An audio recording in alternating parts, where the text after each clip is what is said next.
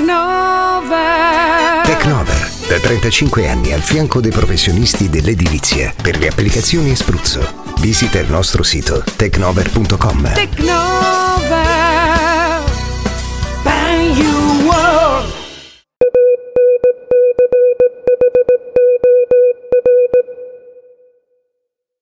Il mese di agosto propone dall'11 gli europei di nuoto a Roma e gli europei di ginnastica artistica a Monaco di Baviera. Sempre in tema di europei, dal 15 al 21, ecco anche quelli di atletica leggera. Dal 6 al 14 in programma i mondiali di equitazione, dressage, volteggio e salto.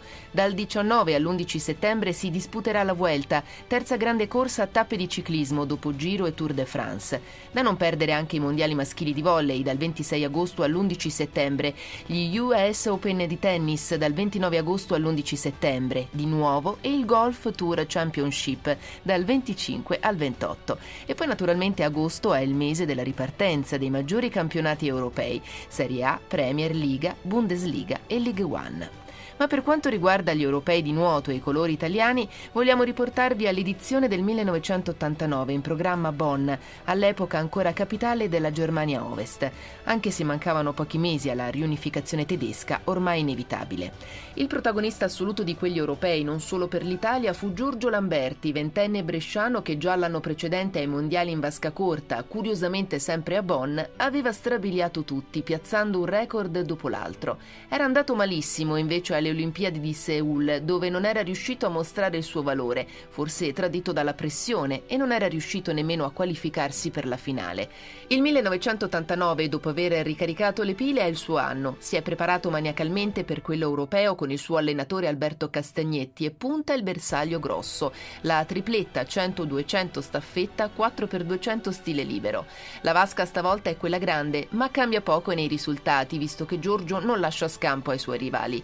Saranno pure solo europei quelli che lo circondano, ma intanto l'Italia non ha mai avuto un nuotatore così potenzialmente dominante, in grado di gareggiare alla pari con i migliori.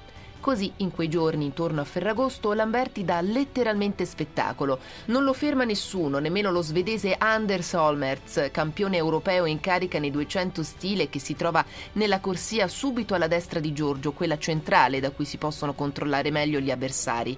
Holmertz è l'ossessione del bresciano, deve batterlo come fin lì non era mai riuscito, nemmeno a livello giovanile. Sulla carta d'identità i due infatti sono separati solo da due mesi, con Holmertz più vecchio. Quei 200 metri stile libero di Bon Lamberti in corsia 3 li nuota come se non ci fosse un domani. Alla prima virata è talmente già avanti che quando si rimette in posizione non vede nessuno. Allora si calma, rallenta un attimo, non c'è bisogno di sparare tutte le cartucce, ci sono ancora tre vasche da completare. Holmers è lì accanto, ma dietro lo si può anche far rientrare, farlo sforzare un po' per poi ripartire al massimo. Gli ultimi 100 metri sono una cavalcata trionfale per Giorgio. Lo svedese scivola al terzo posto addirittura, superato anche dal polacco Artur Wojdat. Un altro osso duro in quell'edizione dell'Europeo sarà campione dei 400 stile libero, ma che comunque rimane a distanza di sicurezza, più di un secondo di distacco. Il bello è che Lamberti non rallenta più, se potesse proseguire lo farebbe, ma naturalmente sono solo quattro le vasche da completare.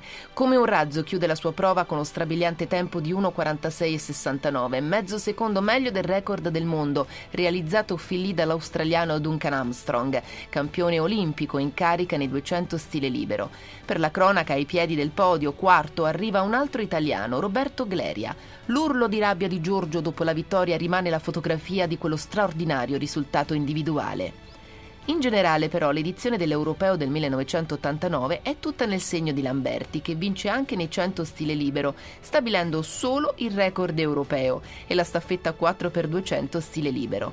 Nei 100 domina dall'inizio alla fine, tocca per primo alla virata dei 50 e non viene mai impensierito dai due sovietici, Bashkatov e Mazzuolis, che chiudono a quasi un secondo di distacco. Nella staffetta, assieme a Massimo Trevisan, Roberto Gleria e Stefano Battistelli, terzo oro per il Bresciano lasciano davanti alle due Germanie, la Ovest e la Est, che chiudono a due secondi. Ci sarebbe anche una quarta medaglia per Lamberti in quella spedizione al limite della perfezione, un bronzo nella 4% mista. Comunque un poker di podi difficilmente eguagliabile da un nuotatore italiano. Lamberti vincerà l'oro anche ai mondiali del 1991 a Perth, ma rimarrà a digiuno di medaglie olimpiche visto che nemmeno a Barcellona nel 1992 riuscirà ad avvicinarsi al podio come a Seoul quattro anni prima. In compenso quel record del mondo resisterà per ben dieci anni, battuto solo dall'australiano Grant Hackett, tre volte campione olimpico. Nel nuoto comunque il primo italiano, anzi la prima italiana a conquistare una medaglia olimpica era stata Novella Caligaris a Monaco di Baviera nel 1972, un argento nei 400 stile libero bissato pochi giorni dopo da un bronzo nei 400 misti. Che personaggio lo scricciolo di Padova, nemmeno 1,70 m per quasi 50 kg, le cui origini familiari andavano dalla Francia all'Austria fino al Montenegro e citata anche in coppia con Papa Voitila in una canzone di Rino Gaetano, Ping Pong, tanto sarebbe diventata popolare dopo quei risultati. La Caligaris dopo il nuoto ha trovato una nuova strada nel giornalismo, collaborando prima con il Corriere della Sera e poi con la RAI. Per anni però era stata il volto principale del nuoto italiano, sia maschile che femminile. Del resto quello che aveva ottenuto a Monaco era stato un risultato storico per una disciplina che in Italia sta mietendo grossi successi ultimamente, ma che in passato faticava enormemente a ritagliarsi dello spazio. Pellegrini, Paltrinieri e prima ancora Rosolino e Fioravanti sono tutti figliocci di quegli straordinari esempi, Giorgio Lamberti e Novella Caligaris.